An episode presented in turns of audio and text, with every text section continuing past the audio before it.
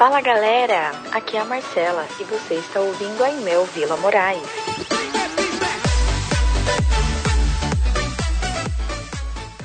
Irmãos, ontem à noite eu perdi a minha voz. Diabo é sujo, né? som, ei, é sim. Misericórdia.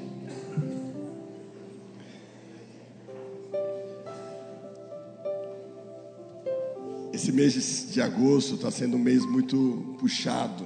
Eu estou dando aula no seminário de segunda e de sexta. Aí eu estou dando curso pros, no- de- do- dos líderes de células às, quintas-feiras. E vocês sabem que eu não sei ficar quieto, não sei falar baixo. Sou barulhento. Chiba fala que eu sou barulhento. Eu não sou pregador pentecostal, não é isso. Não é aqueles caras, né? Terra, não é isso. Não é isso. Mas eu falo alto, sou expansivo, né? Aí, aí eu dei aula em Jardim Rei. Eu tava aquela garoa, peguei aquela garoa. Dei aula aqui em Diadema, né? Aí saí de Diadema, fui para mentoria com aqueles meninos que tem chamado. Toda sexta-feira eu me reúno com três garotos que têm chamado pastoral, toda sexta-feira, para uma mentoria, né? Eles têm chamado, vamos pro seminário ano que vem. Aí a gente começa dez e meia da noite. Aí ontem, aí de sexta para sábado foi até as três e meia da manhã. A gente lá e conversa e estuda a palavra e aí, aí eles brincam porque são moleques, né? Tem 19 anos. E eu no meio deles. Aí quando é quando é aí fui dormir três, três e pouco da manhã. Aí dez para as oito da manhã eu peguei os moleques maiores da minha mentoria de quinta e a gente foi pro botânico. É, Valdir, Lima, Safir, Wellington. E eles falam pra caramba, irmãos. Nossa Deus, como esses homens falam. Eles falam muito. E eu fiquei quietinho, tentei ficar quietinho o máximo que eu pude. Até coloquei cachecol para proteger a garganta. Então foi. Falei, ó, vou pôr cachecol não. É cachecol, né? Eu vou pôr um cachecol aqui porque eu não quero perder minha voz. Fiquei com eles até meio-dia.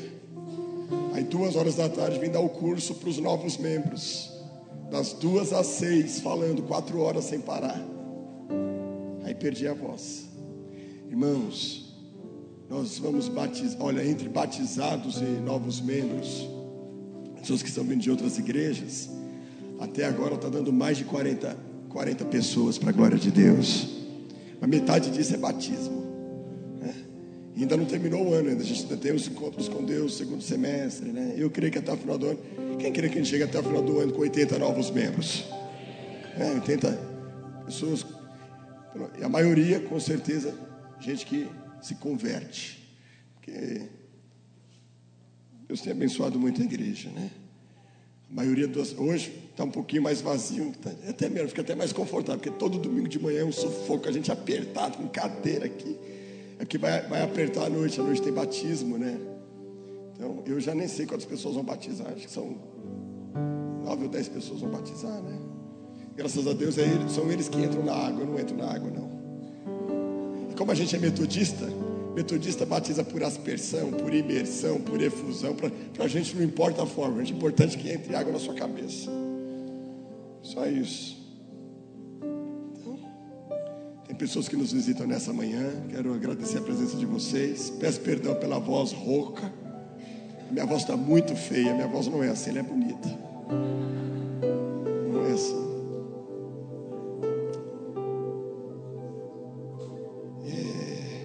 Quiser abaixar um pouquinho mais, tá bom? Isso, obrigado, meu filho. Eu gosto que fique de fundo, mas pode deixar, porque senão eu fico agoniado, quero falar mais alto que ele. O Anderson está aqui, porque ele vai ler os textos. Quando eu precisar que leia, que aí poupa a garganta. Vocês estão comigo? Vocês me ajudam. Aí você fala assim, por que você não pede Fabiano pregar? Até vontade eu tenho, né? Mas ele falou assim, pastor, mas eu não, né, não montei esse sermão, é melhor, né? O, sermão, irmãos, ele fica pronto na quinta-feira. Já vai para o boletim. O boletim é impresso já na quinta, na sexta. E nós estamos numa série de mensagens, uma exposição da carta aos Gálatas. nós começamos Gálatas capítulo 1, do verso 6 em dia- ao 11. E nessa exposição do capítulo 1, do 6 ao 11, o apóstolo Paulo está chamando atenção e combatendo os judaizantes, falando sobre o evangelho que ele prega. E que se alguém prega um evangelho diferente, que consiste em que Cristo morreu na cruz, foi sepultado, ressuscitou e está vivo, e que somente por meio da fé nos méritos dele somos salvos, que seja considerado anátema, maldito. Então estava sendo pregado um evangelho que combinava obras com fé. Hoje, no século 21, ainda existe esse tipo de pregação. Eu estava ouvindo a rádio esses dias, não vou falar nome de igreja nem nada disso. Procuro ser ético, mas a heresia eu vou expor. O cara estava falando assim: olha, a nossa rádio está para ser vendida, está para ser vendida, é, é, é, estão querendo comprar a nossa rádio, vai ter música mundana, vai ter não sei o quê. Aí, sabe, eu comecei a me compadecer, falei, puxa vida, né? Uma rádio que tem louvor, tem palavra. Aí eu pensei, acho que eu vou dar 30 reais, eu vou ajudar.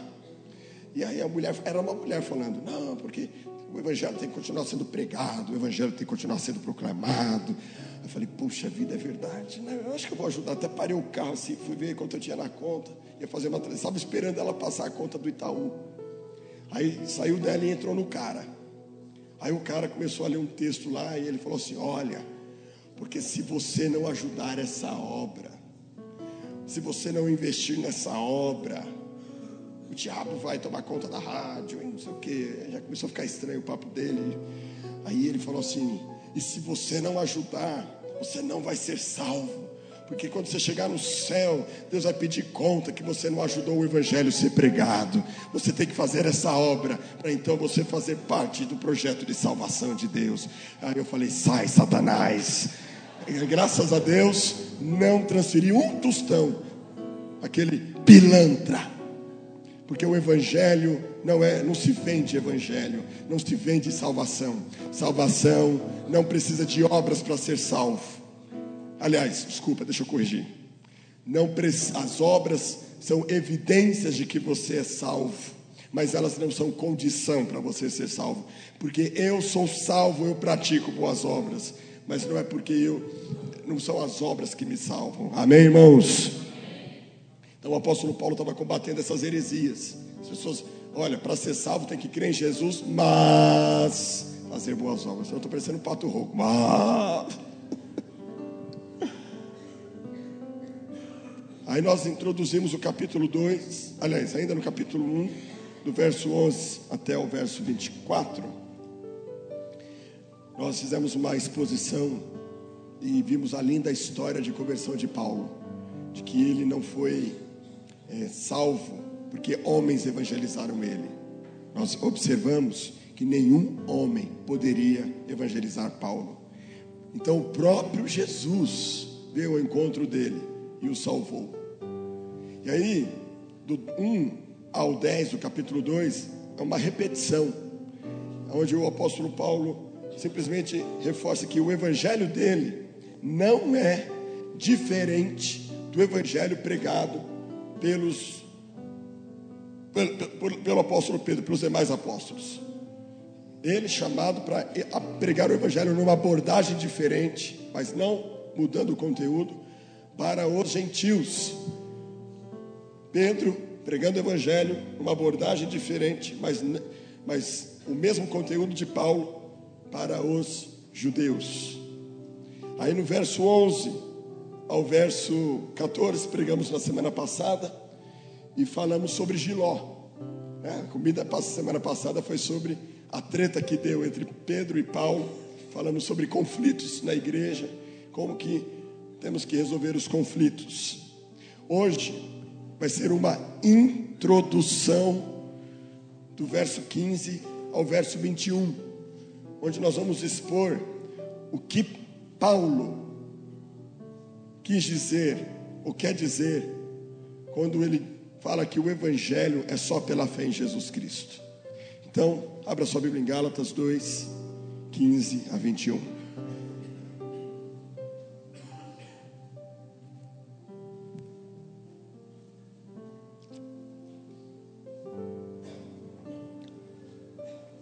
Alguém pode dizer aqui assim, mas pastor, o senhor já pregou sobre isso alguma vez aqui? Já, já preguei. É, como a gente está fazendo uma exposição e é sequencial, então alguma coisa vai repetir. Né? Alguma coisa nós vamos ter que ouvir novamente, mas é bom que reforce o conceito. Tenho ouvido pessoas falar assim, pastor. Ah, ah, vou, vou, expor aqui, né? Não é, é para constranger ninguém, mas eu estava na célula lá, numa célula, aí foi feito um quebra-gelo. No início da célula, o quebra-gelo era para vender o céu ou vender o e vender o inferno. Como é que você venderia o inferno? Você é vendedor, você vai vender o inferno para a pessoa. A pessoa tem que comprar o inferno, você tem que convencer ela de ir para o inferno. Aí alguém falou: Ah, é fácil vender o inferno.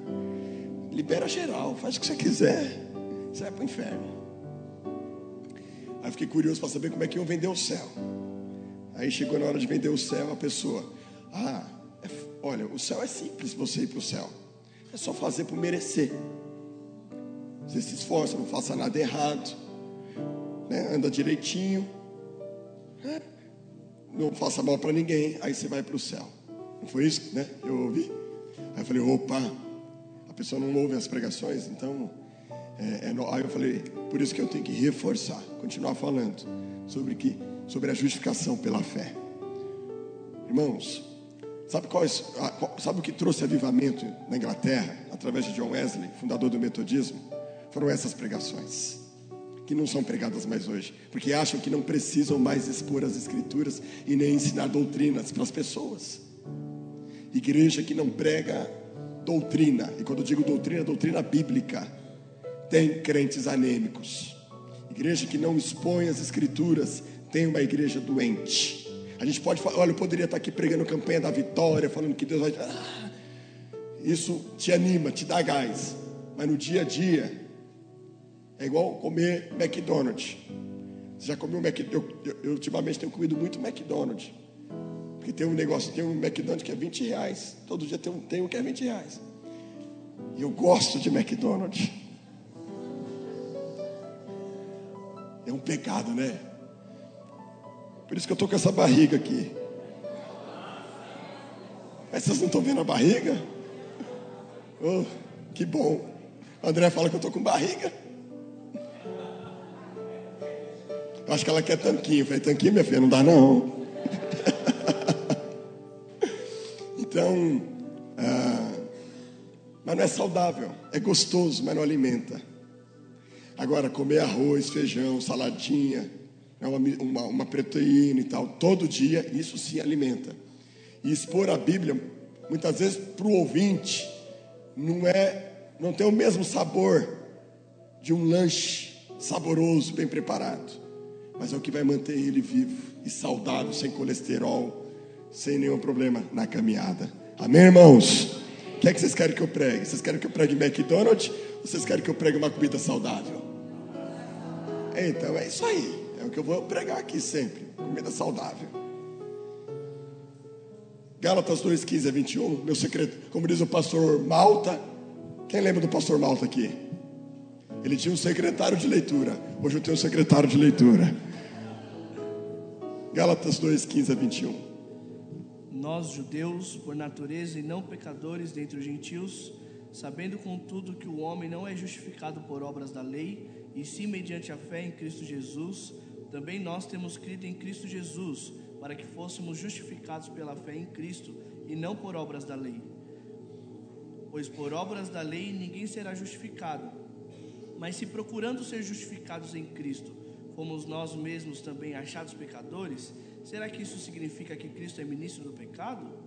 De modo nenhum, porque se volto a edificar aquilo que destruí, a mim mesmo me constituo transgressor, porque eu, mediante a própria lei, morri para a lei, a fim de viver para Deus. Estou crucificado com Cristo, logo já não sou eu quem vive, mas Cristo vive em mim. E se o viver que agora tenho na carne, vivo pela fé no Filho de Deus que me amou e assim mesmo se entregou por mim, não anulo a graça de Deus, pois se, pois Se a justiça é mediante a lei, segue-se que Cristo morreu em vão. Amém. Feche os seus olhos, vamos orar.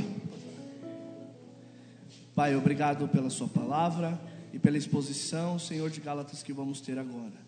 Que o Senhor, ó Pai amado, possa usar o pastor Rodrigo, Senhor, em nome de Jesus. Que a Sua palavra fale aos nossos corações. Amém. Amém. Irmãos, eu não vou entrar no texto hoje. Eu vou entrar nesse texto semana que vem. Mas eu não, por quê? Porque eu não posso entrar nesse texto hoje sem que você entenda o básico. O básico aqui é a justificação pela fé. Paulo está dizendo aqui no versículo 15: sabendo contudo que o homem não é justificado por obras da lei, não é pela lei que nós somos justificados, mas somos justificados pela fé. Mas é a fé que nos justifica? Não, não é a fé na fé, é a fé em Cristo. Então, o que é a justificação pela fé? Então, nós vamos definir o que é justificação. O que é justificação? Não, o que seria essa justificação? E por que é tão importante falar sobre isso e que você entenda isso aqui e aqui no coração? Porque, irmãos, esse tópico, justificação, ele é o centro, ele é o coração do Evangelho. Para o fundador do metodismo, John Wesley, a doutrina da justificação contém o alicerce de toda a nossa esperança. Não entender a justificação é simplesmente não entender no que consiste a sua vida cristã. É basicamente isso. Então eu pergunto: você saberia explicar para alguém o que é justificação pela fé e por que, que tem que ser pela fé? Então, o meu objetivo hoje, nessa pregação e na semana que vem, que é continuação, aí a gente vai entrar mesmo em Gálatas 2, 15 a 21, é que você saiba explicar com clareza e com simplicidade o que é justificação pela fé. Quantos querem entender isso? Então, não cochila. Né? Porque quando a gente, eu, eu, eu, eu, eu falo alto, sou barulhento, como hoje eu não posso fazer muito barulho, você pode ser que você comece a fazer assim, andar uma piscadinha. Aí você de vez em quando olha para o seu irmão do seu lado. Se ele tiver, se ele tiver cochilando assim, se ele tiver assim, você faz assim, ó, na cabeça dele. Tá bom? Você dá um tapinha de leve assim que ele, ele fica esperto. Tá bom? Acordou? Então tá bom. Então, a verdade, irmãos, o evangelho não existiria se não fosse essa verdade da justificação. A justificação é a boa nova de que nós somos aceitos diante de Deus, não por causa das nossas obras, mas que nós somos aceitos diante de Deus, porque Deus se declarou justo por meio de Jesus Cristo. Diga, eu sou justo. Vocês parecem que têm medo de falar que vocês são justos. Vamos lá, um, dois, três, eu sou justo. Pastor, mas não há nenhum justo, nenhum sequer. Pois é, verdade. Por isso que é bom que você, é importante que você leia a Bíblia com entendimento. Romanos capítulo 3, versículo 10 diz assim: Não há nenhum justo, nenhum sequer, não há quem faça o bem. Mas ele está falando de quem? Está falando daquele que não foi justificado em Cristo. Quantos estão em Jesus aqui? Então, se você está em Cristo, você já é justo, você já é justificado pelos méritos de Cristo. Quando Cristo, quando cremos que em Cristo ele realizou essa obra na cruz para nos perdoar, então, pela fé, nos méritos dele, somos declarados justos diante de Deus. Esse é o ponto central do Evangelho. Esse é o coração do Evangelho. Eu fui justificado pela fé em Cristo Jesus. Eu sou lavado e remido no sangue de Jesus.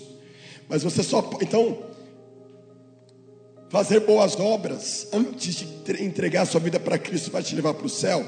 Não a faz, ser uma pessoa boa, fazer tudo certinho, fazer tudo correto, vai te levar para o céu. Ah, eu não bebo, eu não fumo, eu não passo cheque sem fundo, eu sou um homem bom, isso, isso me faz suficiente para ir para o céu?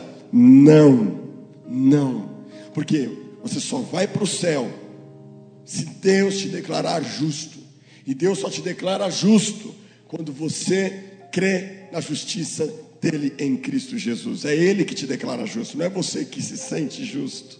É ele que declara que você é justo, e aí então você começa a viver a justiça dele.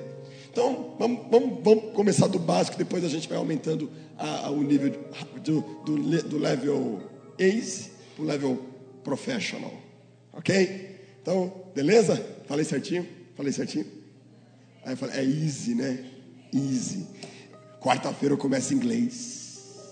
Ó. Oh, é, já, minha teacher, Sandra Mistro. Então, easy para professional. Então, o que é o easy? O que é o básico?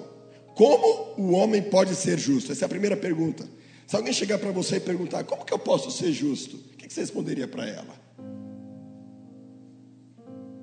Na nossa cabeça vem o quê? Ah, pague as suas contas em dia, não faça mal para ninguém, ajude as pessoas, seja uma pessoa justa, não faça, não faça nada que prejudique ninguém. Então você vai ser declarado justo. Só que eu quero dizer para você que se alguém te perguntar o que é ser justo, essa resposta está errada. Se, se alguém perguntar para você como faço para ser justo, essa resposta à luz do Evangelho está errada. Amém, irmãos? Ao homem correto e perfeito, lá no Éden, quando Deus fez a mim e a você, Deus deu a lei perfeita no Éden. E lá no Éden, Deus diz assim, na lei de Deus: não comerás do fruto. É uma lei, é uma ordem, é um decreto de Deus para eles. Porém, um homem desobedeceu a Deus, quebrou a aliança dele com Deus, e porque o homem desobedeceu a Deus, a morte entrou no mundo. Romanos 5,12 vai dizer o seguinte: Portanto, assim como um por um só ser humano entrou o pecado no mundo, e pelo pecado a morte, assim também a morte passou a toda a humanidade, porque todos pecaram. Ou seja, ah, o homem, ele é pecador por causa de Adão. Aquela pergunta: você peca porque você é pecador ou você é pecador porque você peca? Não, você peca porque você é pecador, porque você foi gerado no pecado. Em pecado minha mãe me concebeu, diz o Salmo 51, 5. Em pecado eu fui gerado, porque por causa de Adão, todos pecaram, todos são pecadores. Então, como que o homem pode ser justo? Claro que uma pessoa justa é quem faz boas obras, quem ajuda o próximo, quem não faz nada errado, quem caminha certinho, mas que ao mesmo tempo, do seu coração, também é justo, também é justificado, também é purificado. Mas como que eu me torno justo? Como um homem pode ser justo? Então a primeira possibilidade é que ele é justo cumprindo a lei. Nós temos os dez, vamos pegar os dez mandamentos, né? Não tomarás o nome do Senhor teu Deus em vão. Não vai trair a sua mulher, o seu marido. Não vai é, é, matar. Não vai fazer um monte. Aí você fala, ah, tá aí. Tudo bem. Mas aí, irmãos, será que isso é o suficiente para que você e eu sejamos declarados justos? O apóstolo Paulo fala que pela lei não tem jeito. É impossível você ser justificado pela lei. E vou explicar mais por quê. Mas a outra maneira de você ser declarado justo é pela fé em Cristo Jesus. Olha o que diz Romanos 5, versículo 16, na parte B de Romanos 5,16. Porque o julgamento derivou de uma só ofensa para a condenação, mas a graça, a graça deriva de muitas ofensas para a justificação. O que acontece? O homem desobedeceu a Deus no Éden, quebrou a relação dele com Deus no Éden, trouxe ira sobre ele. Com quem que ele quebrou a relação dele? Com Deus. Deixa eu fazer uma ilustração. Imagine que Andréia e eu, somos, nós somos casados há 13 anos. Então nós temos muito tempo né, de, de, de relacionamento, já são 18 anos até com o namoro eu machuco a Andréia. É, sou grosso com ela, dou uma patada nela. Bem dada assim. Os maridos aqui não dão patadas, amém?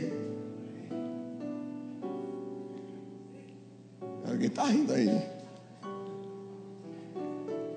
Ó, você precisa da justiça de Deus. Olha só. De repente, uma mulher viu e essa mulher ficou indignada.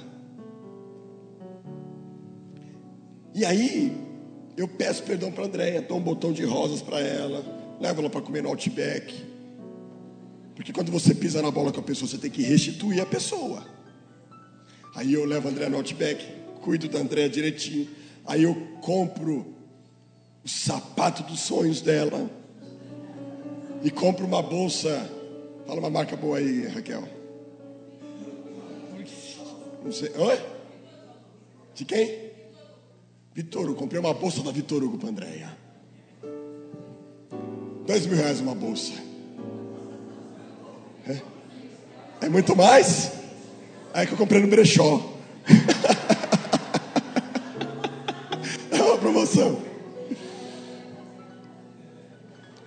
Aquela mulher que viu eu brigar com a Andréia ficou indignada, falou assim: não, não é suficiente.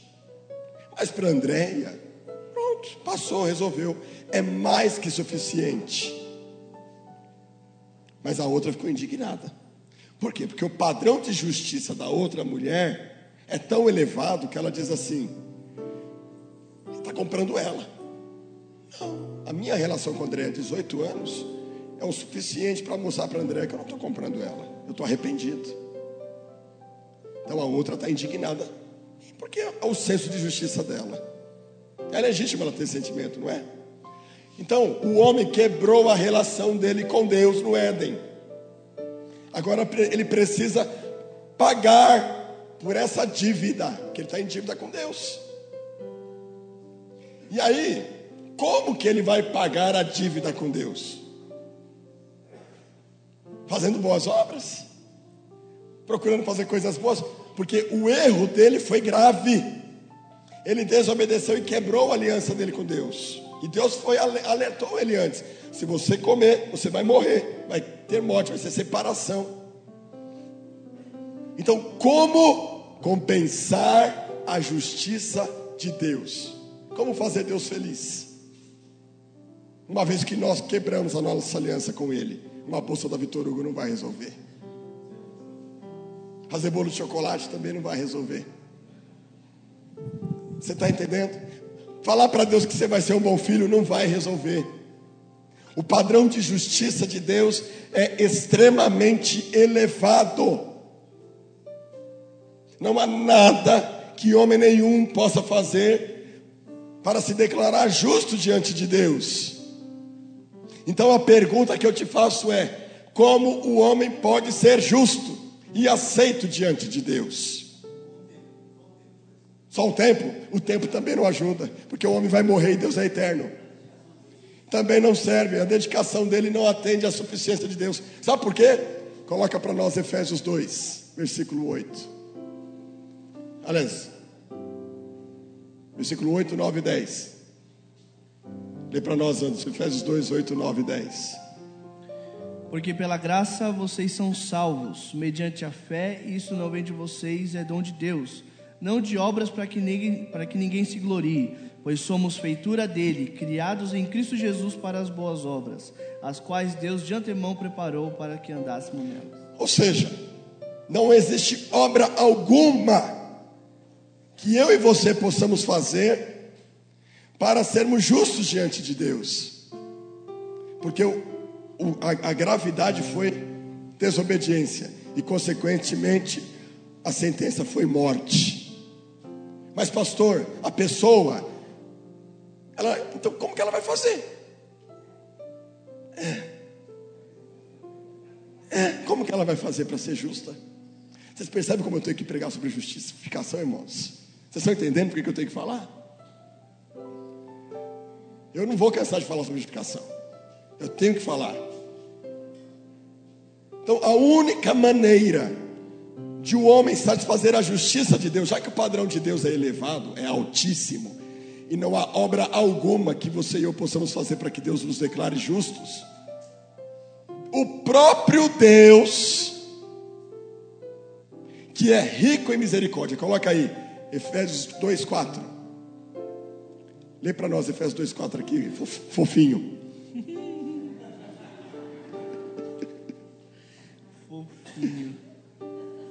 rápido, meu filho, mais rápido, mais rápido. Mas Deus, sendo rico em misericórdia, por causa do grande amor com Só tem aí, só o 4, deixa o 4, vai ler aí. Ah. Mas Deus, Mas Deus, sendo rico em misericórdia, por causa do grande amor com que nos amou. ou seja, Deus é rico em quem, irmãos? O que é misericórdia? Lembra do rei? O cara prejudicou o rei. A sentença para um cara que prejudica o rei é morte. Mas o rei é rico em misericórdia. Ou seja, você merece morrer. Você é digno de morte. Mas eu sou rico em misericórdia. Então eu vou não te dar, não vou lhe dar o que você merece. O que é que ele merece?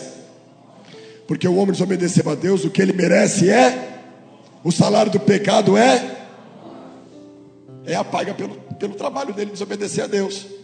Mas Deus é rico em misericórdia.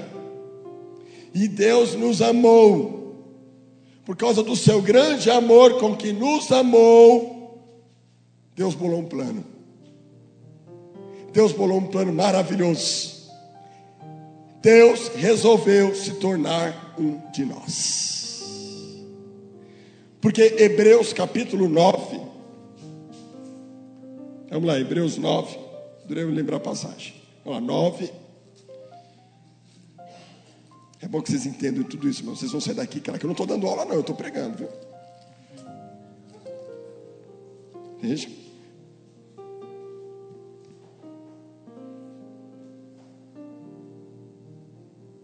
Versículo 22. Hebreus 9, 22. De fato, segundo os utensílios de fato, segundo a lei, quase todas as coisas são purificadas com sangue, e sem derramamento de sangue não há remissão. remissão de pecados. A lei não pode purificar o homem. A lei não consegue purificar o homem. Então Deus, que quer satisfazer a sua justiça, que é alta, porque nós quebramos a nossa relação com Ele e Ele está bravo. Por que, que Deus está bravo? Romanos capítulo 1, versículo 18 diz que a ira de Deus se manifesta contra toda injustiça e impiedade. Romanos 3, 10 diz que não há nenhum justo, nenhum sequer. Então está todo mundo lascado, está todo mundo perdido. Como ser justo diante de Deus, fazer boas obras não resolve, como lemos Efésios 2, 9, 2, 8 e 9. Como ser aceitos por Deus? E Deus, para que haja perdão de pecados, Ele pede sangue, que sangue é vida. Sem derramamento de sangue não há remissão, não há purificação, não há perdão de pecados. Mas o sangue dos animais que era oferecido no Antigo Testamento não era suficiente para libertar o homem do pecado. Mas Deus é tão lindo, Deus é tão maravilhoso, que no Evangelho de João, não vou lembrar o endereço agora, João Batista estava batizando, e de repente ele viu Jesus vindo. Gostei do fundo musical, hein? Os cravos nas mãos. Ele veio, João Batista olhou para ele. Sabe o que João declarou, irmãos? Ele declarou assim, ó: Eis o Cordeiro de Deus que tira o pecado do mundo. Sangue de animais não podem nos redimir. Nossas obras não podem nos redimir. Mas Deus, João capítulo 1, diz o seguinte, no versículo 14: E o Verbo se fez carne e habitou entre nós, cheio de graça e de verdade, e vimos a sua glória, glória como do unigênito do Pai. Porque João 3,16 vai dizer: Vamos todos juntos, João 3,16, 1, 2, 3. Porque Deus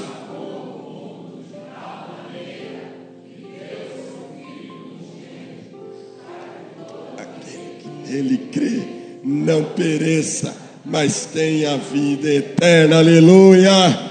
Sabe por que, que você e eu agora vamos poder ser declarados justos?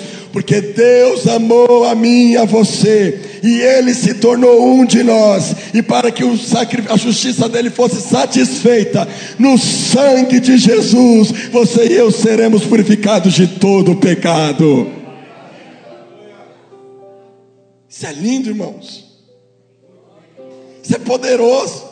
Eu não tenho como ser declarado justo pelas minhas obras, mas Deus me amou. Deus te amou.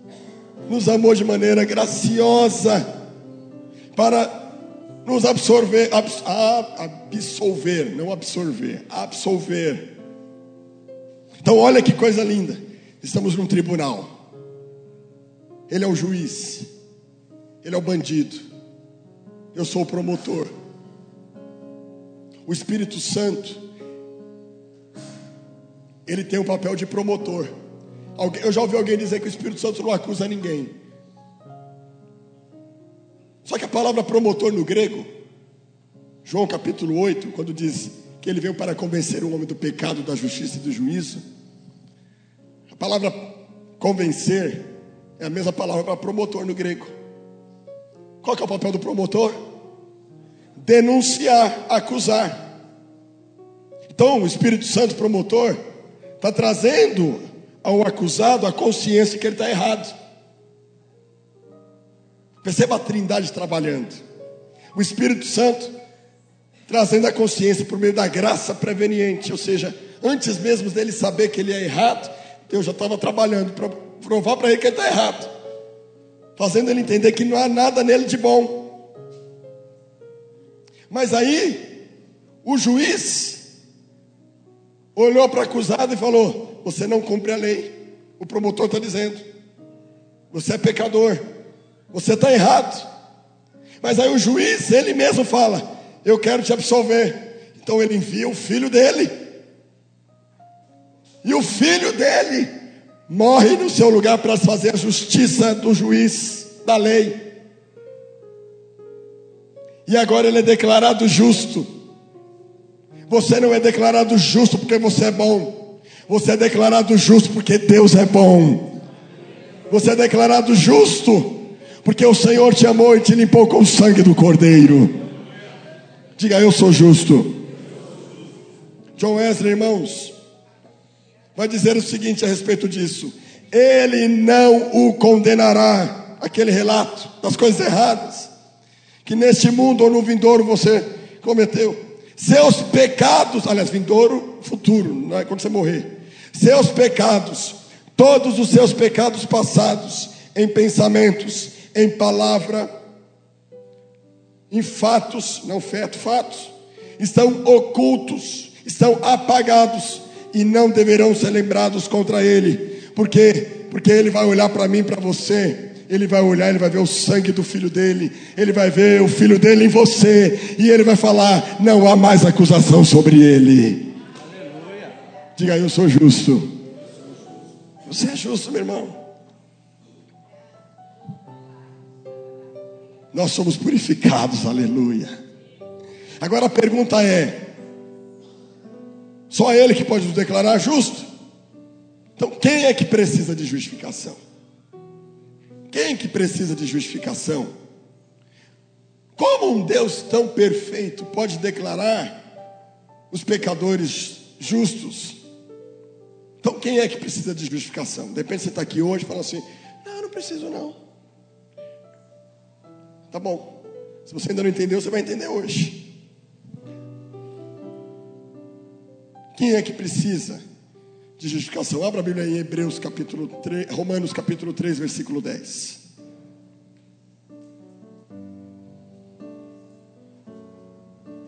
Como está escrito, não há justo nenhum sequer. Nenhum sequer. Pode continuar. Não há quem entenda, não há quem busque a Deus. Todos se desviaram, ao mesmo tempo se tornaram inúteis. Não há quem faça o bem, não há nenhum sequer.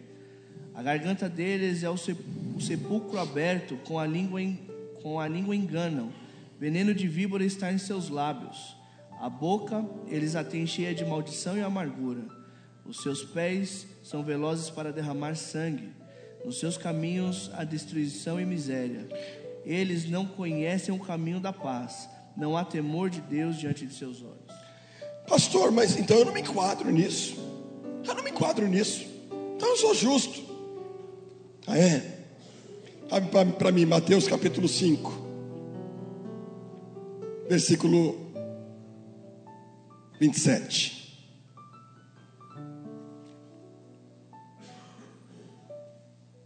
Mateus 5, 27. 5, 27. Ué, pastor, eu não faço essas coisas. Tudo bem, beleza, então você passou. Pontinho para você. Vocês ouviram o que foi dito: não cometa adultério. Pode continuar. Eu, porém, lhes digo: qualquer que olhar para uma mulher com intenção impura já cometeu adultério com ela no seu coração. Ai, ai, ai. Minha mulher não sabe o que eu pensei. Meu marido não sabe o que eu pensei. Nossa, mas o negócio é sério aqui. Agora, versículo 38 até o 42. Vocês ouviram o que foi dito: olho por olho, dente por dente. Eu, porém, lhes digo: não resista ao perverso. Se alguém lhe der uma, um tapa na face direita, ofereça-lhe também a face esquerda. Se alguém quer pro, processar você e tirar-lhe a túnica, deixe que leve também a capa. Se alguém obrigar você a andar uma milha, vá com ele duas. Dê a quem lhe pede e não volte as costas ao que lhe pedir emprestado. Peraí, pastor.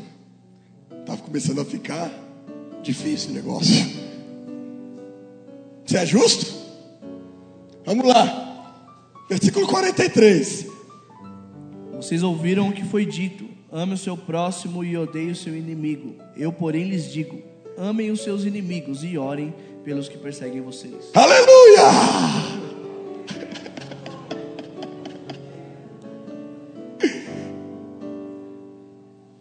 Esse é o padrão de justiça de Deus. Esse é o padrão de justiça de Cristo. Pastor, isso é impossível. Não é. Eu quero falar para você que não é. Mas não é você que vai fazer isso.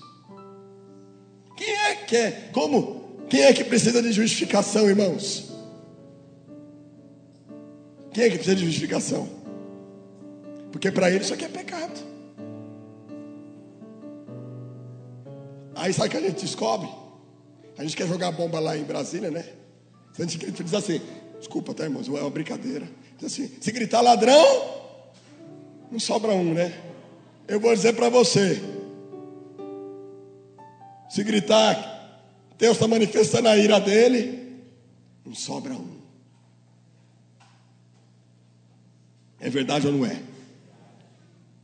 Você precisa pedir perdão para alguém? Aí você fala, mas não consigo. Pastor, o cara fez, mas Jesus está falando como é que é o padrão de justiça de Deus. Ou seja, irmãos, o padrão de justiça de Deus é extremamente elevado.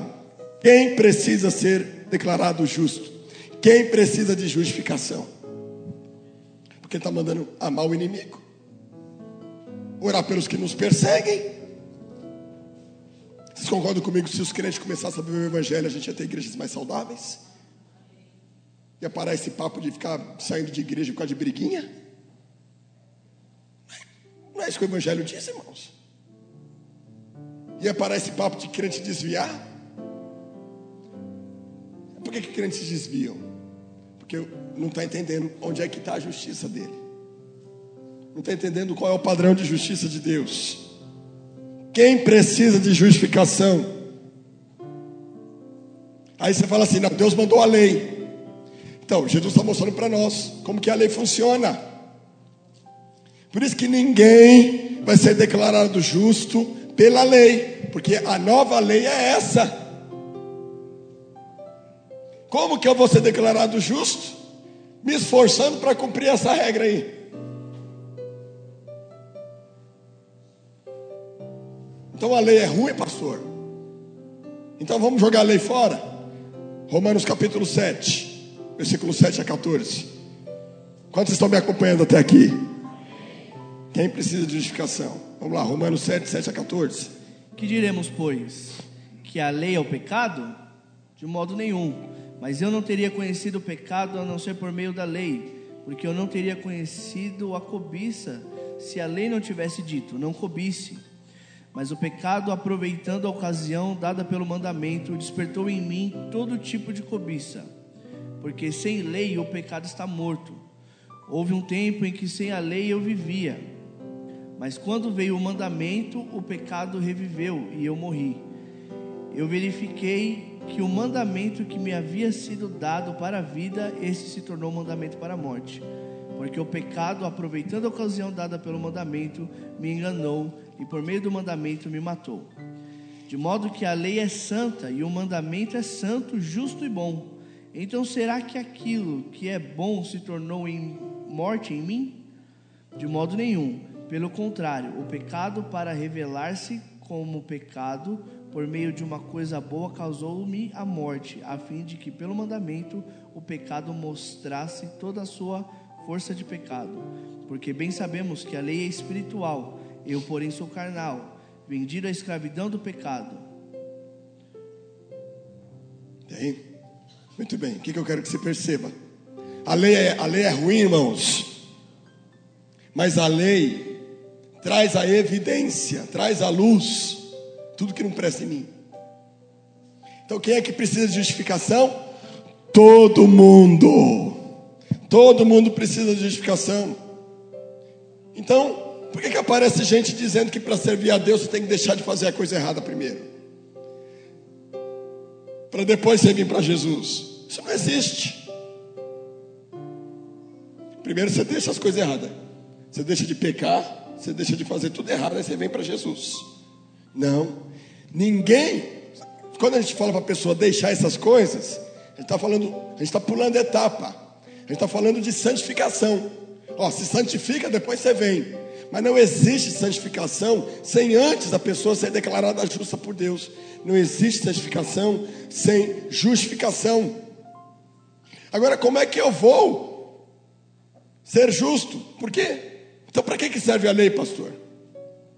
Primeiro, a lei serve para revelar Deus. Deus é santo, é perfeito, como a lei. A lei, é, a lei reflete Deus. A lei é boa, a lei é santa. Então por que, que Paulo fala que a lei leva ele a pecar? Calma lá que vocês vão entender comigo. A lei, irmão, sabe para que serve a lei? Como é que você mede a febre do seu filho? Com o quê? Para que serve o termômetro? Para calcular o grau da febre. Por que, que você faz exame? Quando você vai no médico, para que, que você faz exame?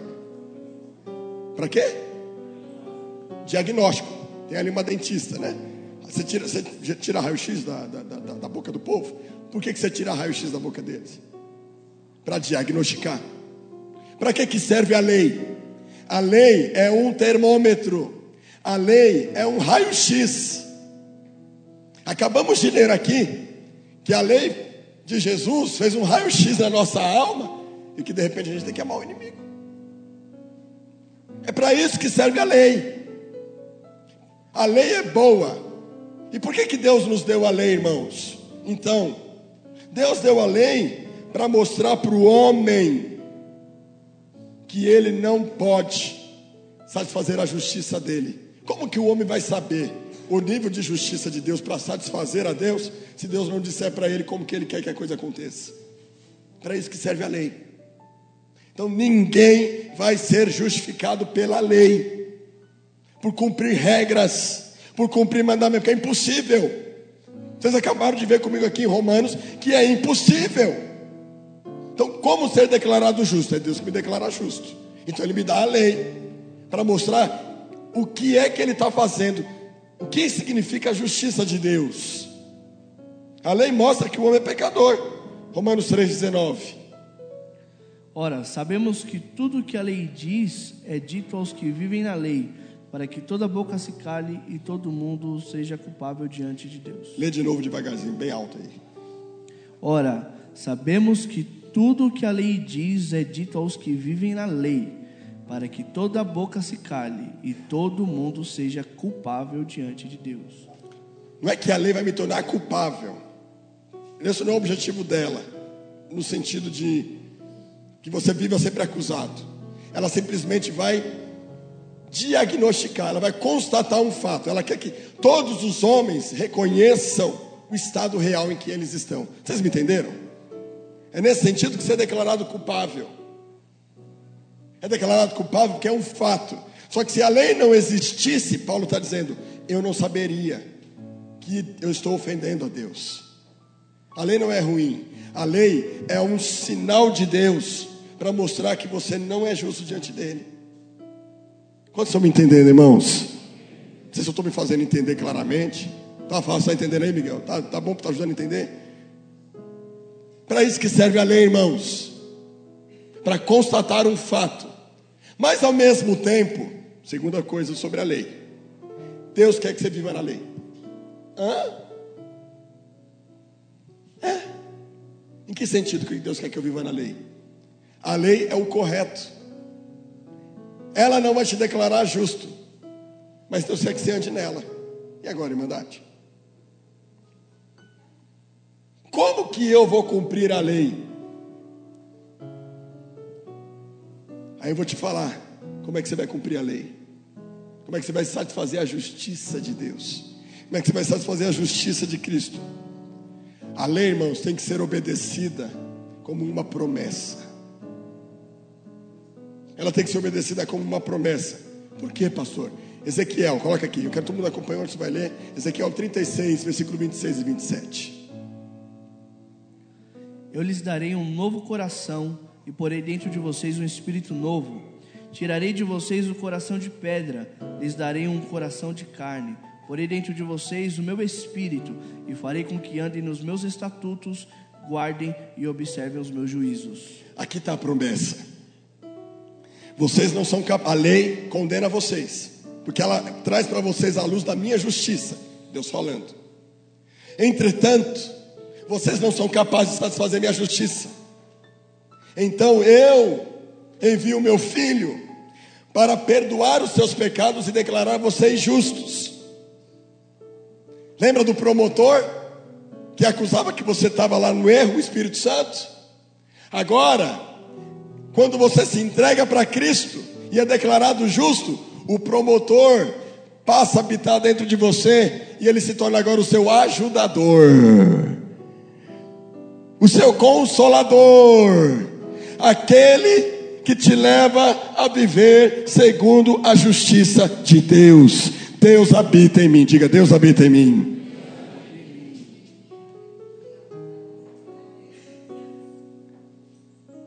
Então, a única maneira de satisfazer a justiça de Deus é em Cristo, crendo que Ele te purificou.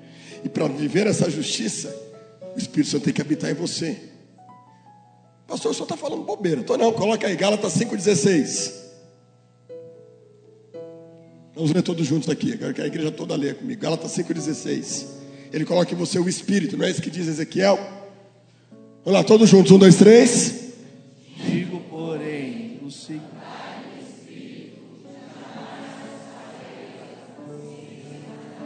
Por isso que o crente não vive mais segundo a força do braço, vive segundo o Espírito,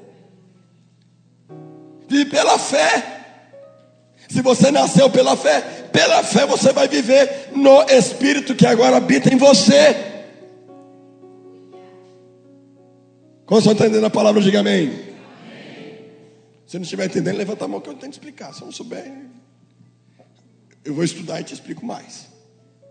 Ou seja, irmãos, para isso que a lei foi dada, para ser vivida como promessa. Por isso Deus enviou o Espírito da promessa. O Espírito que nos leva a viver a justiça de Deus. Deus não mata, Deus não rouba, Deus é justo. Então a única maneira de você ser declarado justo e viver na justiça é Deus habitando em você. Por isso que Paulo vai dizer em Gálatas 2,20. Ah, esse texto me, me arrepia. Gálatas 2,20. Fui crucificado com Cristo. Agora já não sou eu mais quem vivo, mas Cristo vive em mim. E esse viver que agora tenho na carne vivo, como irmãos? Não é pela lei, é pela fé em quem? Que me amou e se entregou por mim. Eu estou entendendo? Dá um glória a Deus. Que é isso aí, você tem que dar muito glória. É muito glória. É muito aleluia. Romanos 7, que o Anderson acabou de ler, falando que a lei é boa. Aí tem a, tem a continuação, do versículo 15 em diante. Paulo vai dizer assim: aonde os crentes leem errado a Bíblia. Mas eu não sou capaz de cumprir essa lei. Porque o bem que eu quero fazer, esse eu, mas o mal que eu não quero fazer, esse eu, miserável homem que sou, quem me livrará do corpo dessa morte? Só que sabe que tipo, sabe quem, que Paulo é esse que está falando? É o Paulo que vivia na lei e não tinha Cristo.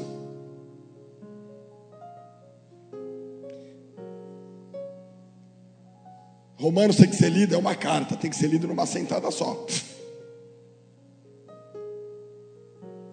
Então esse papo de que, não, pastor, a Bíblia diz, você entregou sua vida para Jesus, você batizou, você está firme, aí de repente você começa a viver na prática do pecado, dizendo que o mal que eu quero fazer, esse eu não faço, e o bem que eu quero fazer, esse eu não faço. Não, peraí. Uh, bugou, bugou, bugou. O mal que eu não quero fazer, esse eu faço, o bem que eu quero fazer, esse eu não faço, pastor. Porque você sabe, Deus não, Deus não entende coisa nenhuma. Deus quer a justiça dele satisfeita e te deu condições para você viver a justiça dele. Graça não é licença para pecar. Graça é poder para viver em santidade. Vocês estão entendendo, irmãos? Ah, pastor, mas eu. Não. Aí Paulo vem com o resultado. Quer deixar os pelos da barba arrepiado. Romanos 8. Romanos 8, 1 a 5. Ah, antes eu vou pedir para ler todo mundo junto, porque esse texto é tão bonito. Esse texto é tão lindo. Vocês têm que ler todo mundo junto. Vamos lá. Quem está em Jesus aqui, diga amém. amém. Um, dois, três.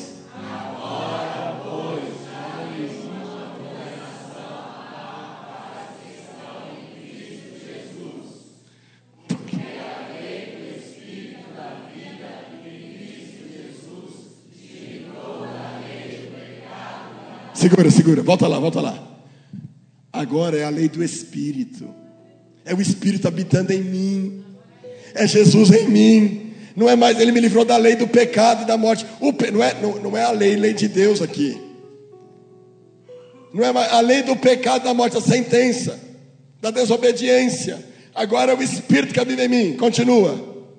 Vamos lá, um, dois, três.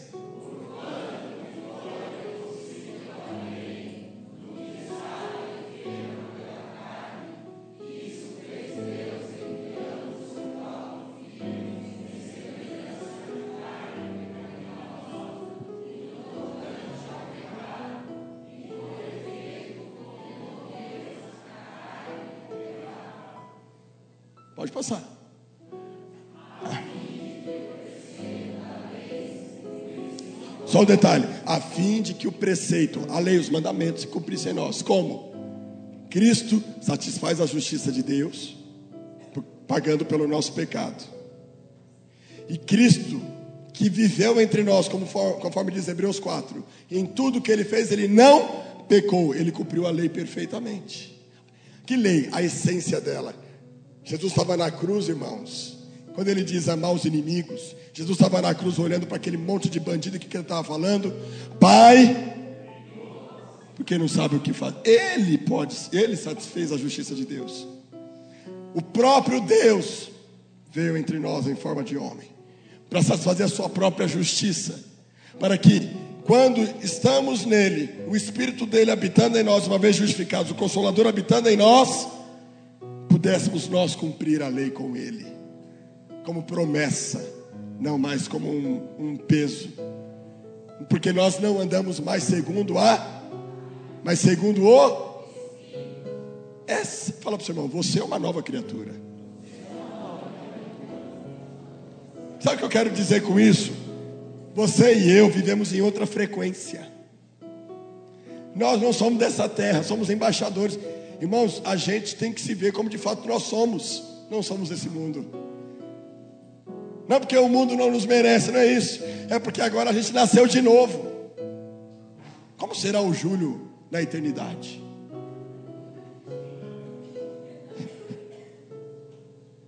Mas você já é novo agora, Júlio. Irmãos, você já percebeu? Aquilo que Deus opera dentro de nós reflete. Até quem é judiado. Você já viu pessoas quebradas, judiadas, que quando Cristo entra na vida dela, ela começa a viver na graça e no Espírito. O semblante dela muda, porque ela vive em outra frequência na frequência do Espírito. Pastor, então por que, que vem as crises? Sabe por que, que vem as crises? Quem está passando por crise aqui? Ah, quanta crise, quanta gente. Sabe, eu quero falar algo para vocês: crise é bênção. Porque se não fossem as crises, não teremos a oportunidade de conhecer mais o nosso Deus. Jó passou por uma crise terrível. Ele era um homem que buscava ser justo na força do braço, fazia sacrifício por todos os filhos. A gente acha isso bonito, quer fazer igual. Não é. E não é bonito, não devemos fazer igual. Porque ele vivia na lei. Vou fazer essa analogia para vocês entenderem. Aí ele passou por crises e mais crises, mas ele se manteve fiel a Deus. Questionando, porque questionar não é pecado. Abacuque questionou e Deus não condenou Abacuque. O próprio Jesus questionou na cruz. Não é pecado questionar. Eu vou mostrar para você logo mais o que é pecado. Pecado é incredulidade. Mas questionar não é pecado. Pecado é deixar de crer.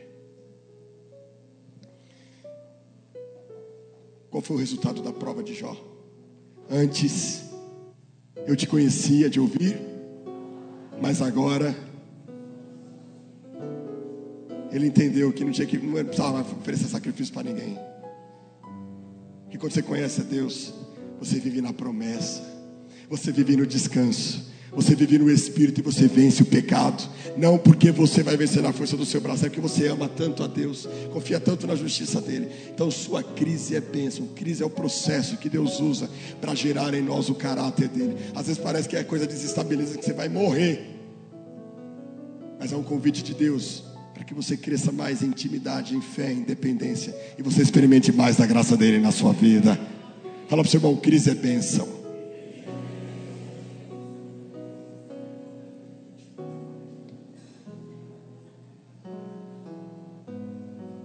A graça, irmãos, transforma a lei numa promessa. Antes a lei te condenava, né? Não adulterarás. Agora, como é que ela vira uma promessa? O Espírito de Deus habita em mim, Ele está dizendo para você e para mim: você não vai adulterar, porque eu estou em você. A lei diz: não matarás. Aí Jesus fala: qualquer que odiar o seu irmão é assassino. Então, como é que eu vou amar o meu irmão que eu quero matar? A lei vira promessa o Espírito habita em você e pelo Espírito, claro, você vai ter uma crise, a crise te aperfeiçoa, te aproxima dele. Aí você fala, Senhor, só pela tua graça. Aí o Espírito em você faz assim: você não vai mais odiar o seu irmão, porque você está cheio de mim, cheio de Deus. Vamos entender a palavra? Diga amém. amém. Então, como que a lei mostra para ele que ele é pecador? Nós já falamos isso aqui. Mas vamos, vamos fazer um exemplo aqui, uma ilustração. Um adolescente, tem algum adolescente aqui? Eles ouviram tudo à noite, tem batismo à noite? Kaique, vem cá. Precisa de um homem forte. Lascou, porque não tem homem forte nessa igreja. Precisa de um homem muito forte. Gustavo, cadê o Gustavo? O tio.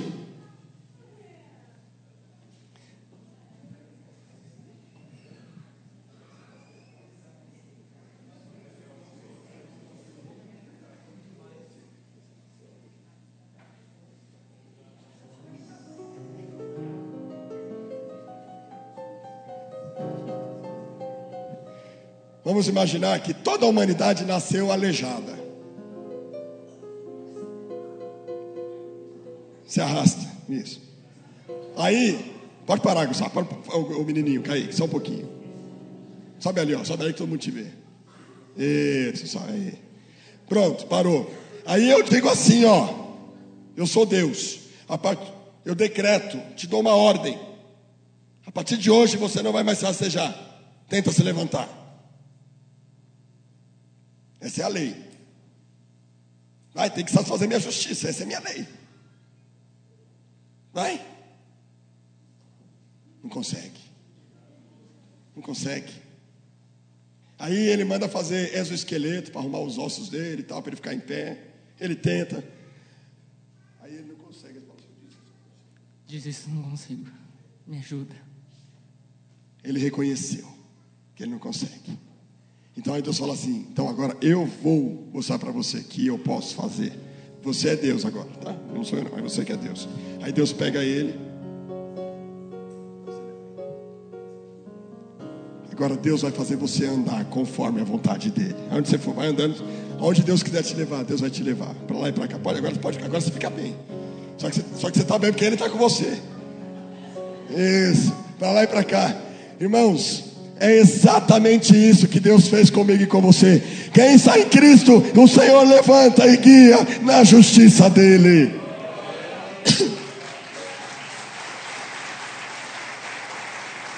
Obrigado.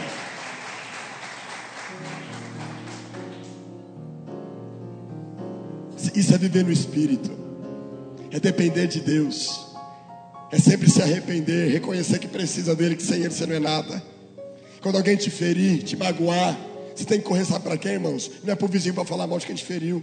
Você tem que correr para Deus e falar: Deus me ajuda a viver a tua justiça. A tua justiça manda eu perdoar, Senhor, mas eu não consigo. Aí ele fala: Eu vou enviar o meu espírito, meu espírito está em você. Eu vou fazer você perdoar. Eu vou fazer você manifestar a minha justiça. E todos saberão que você é meu filho. Para terminar, irmãos. Max Lucado conta que certa vez um homem roubou um pão para alimentar a sua família. Ele foi pego e a lei mandava que ele fosse preso e condenado. O juiz percebeu que aquele homem não tinha como tirar dinheiro para sustentar a sua família. Por isso ele roubou pão. Aquele homem deveria pagar pela, pelo seu erro. Então o juiz mudou a sentença, falou assim: eu, declaro, você tem que pagar uma fiança. 100 mil dólares a sua fiança. Aquele homem não tinha dinheiro para comprar pão. Sabe por que, que o juiz fez isso? Para resolver o problema daquele homem. Na mesma hora, o juiz sacou um cheque de 100 mil dólares e pagou a dívida daquele homem. Isso que é graça, favor imerecido. Isso que é misericórdia. Você não recebe o que você merece, que era a prisão, porque Ele te ama. E hoje Ele declara para mim e para você: você é justo, porque você é justificado pela minha, pela minha palavra, pelo meu filho. Você é justo pela fé, porque você crê na justiça dele. Feche os teus olhos. Na semana que vem, a gente vai entrar em Gálatas 2 com, esse, com, esse, com essa introdução. Semana que vem a gente vai entrar no capítulo 2, 15 a 21. Aí você vai, agora sim, de fato, entender mais profundamente.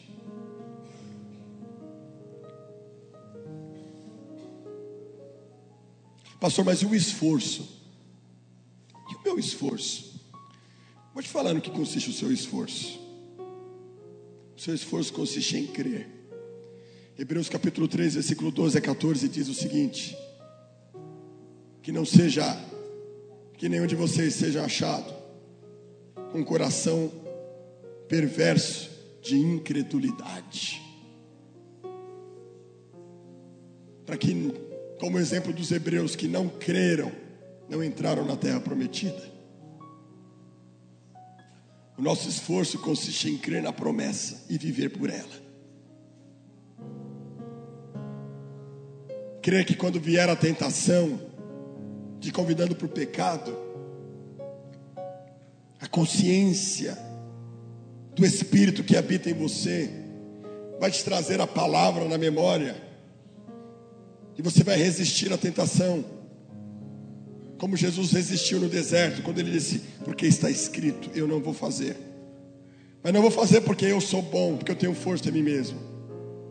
Mas eu vou fazer porque o Espírito habita em mim e ele me conduz a essa justiça. Andar em espírito e não cumprir as vontades da carne. Mas se há alguém aqui nessa manhã que está se sentindo acusado, se sente ainda não justo, aliás, talvez até se sinta injustiçado e por isso acha que tem, tem o, o, o, o direito de, de pecar. Mas hoje o Senhor está te chamando ao arrependimento, à mudança de mente e viver confiado na justiça dEle, não na sua justiça, não nas injustiças que os outros fizeram, mas somente na justiça dEle, porque nenhum de nós merecemos isso.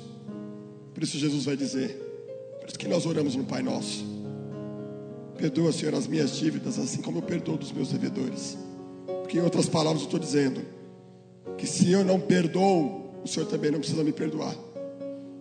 Há uma parábola, irmãos, que diz o seguinte: que um homem ele tinha uma dívida com seu senhor. E o seu senhor veio a ele, ele e ele teria que ser preso, né? E ele implorou por sua família. E aquele senhor perdoou a dívida dele.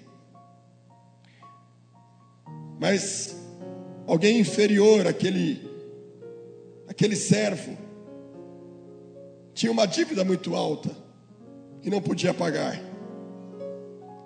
E então ele mandou aquele aquela pessoa inferior a ele para a cadeia e disse: Você não vai sair de lá enquanto você não me pagar. E o senhor daquele servo soube da injustiça que ele tinha praticado. Ficou irado e mandou aquele servo para a cadeia. E diz: Aí você não sai mais, porque eu perdoei a sua dívida. Você não tem o direito de não perdoar a dívida desse homem. E sua dívida era muito maior que a minha, que a dele. Era impagável a dívida que você tinha comigo. Então, quando você diz que você não vai perdoar, você está dizendo para Deus: Deus, o Senhor também não precisa me perdoar. Pastor, mas o Senhor sabe da situação. Eu sei o que a justiça de Cristo pede de mim e de você. E eu sei que você e eu não somos capazes de cumprir a justiça de Cristo. Por isso ele fala: se humilhe, se arrependa, confie na minha justiça, perdoe, anda no Espírito, porque eu vou te declarar justo, justa. Eu tenho te declarado justo, justa. É nesse sentido que nós podemos perder a nossa salvação. Quando a gente deixa de crer na palavra por causa da nossa, das nossas das nossas vaidades ou do nosso ego, que muitas vezes foi ferido, sim, eu reconheço, entendo. Mas isso não nos dá o direito de achar que Deus nos entende, porque o padrão de justiça de Deus é elevado. Você tem que perdoar, você tem que pedir perdão, tem que abandonar o pecado, porque o pecado, diz a palavra de Deus ainda em Gálatas, que quem vive segundo as obras da carne não vai herdar o reino de Deus imoralidade sexual, impureza, lascívia. Ah, pastor, mas a graça. Não, irmãos, isso, isto é tornar a graça barata. Isso é deturpar o conceito de graça. Porque a justiça te justifica para não viver mais no pecado. Mas, pastor, eu estou sujeito a cair. Por isso você tem que andar no Espírito. Para não cair confessar os seus pecados, suas tentações. Mas e se eu cair, pastor? Se você cai conscientemente, muito provavelmente você não entendeu o que é graça nem a justiça de Deus. Mas foi algo involuntário. Temos a certeza de que temos um advogado junto ao Pai. Não podemos ver na prática do pecado. A Bíblia tem que ser lida por completo. 1 João capítulo 3 diz que quem vive na prática do pecado é filho do diabo e nele não habita a justiça ou espírito. Mas o Filho de Deus se manifestou para desfazer as obras do diabo. Então você se aproxima dele e ele vai te transformar. Transformar teu coração, transformar tuas intenções, transformar a justiça dele vai habitar em você. E você vai ser achado justo, não porque você fez por merecer, mas é porque ele te justificou. Ele te faz justo. Ele cuida de mim e de você. Quem deseja viver na justiça de Cristo aqui? Podemos ficar de pé por um instante. Igreja Metodista Livre de Vila Moraes. Culto aos domingos, às 10 e às 18 horas. Rua Sebastião Amazone 288, em Vila Moraes. Só vem!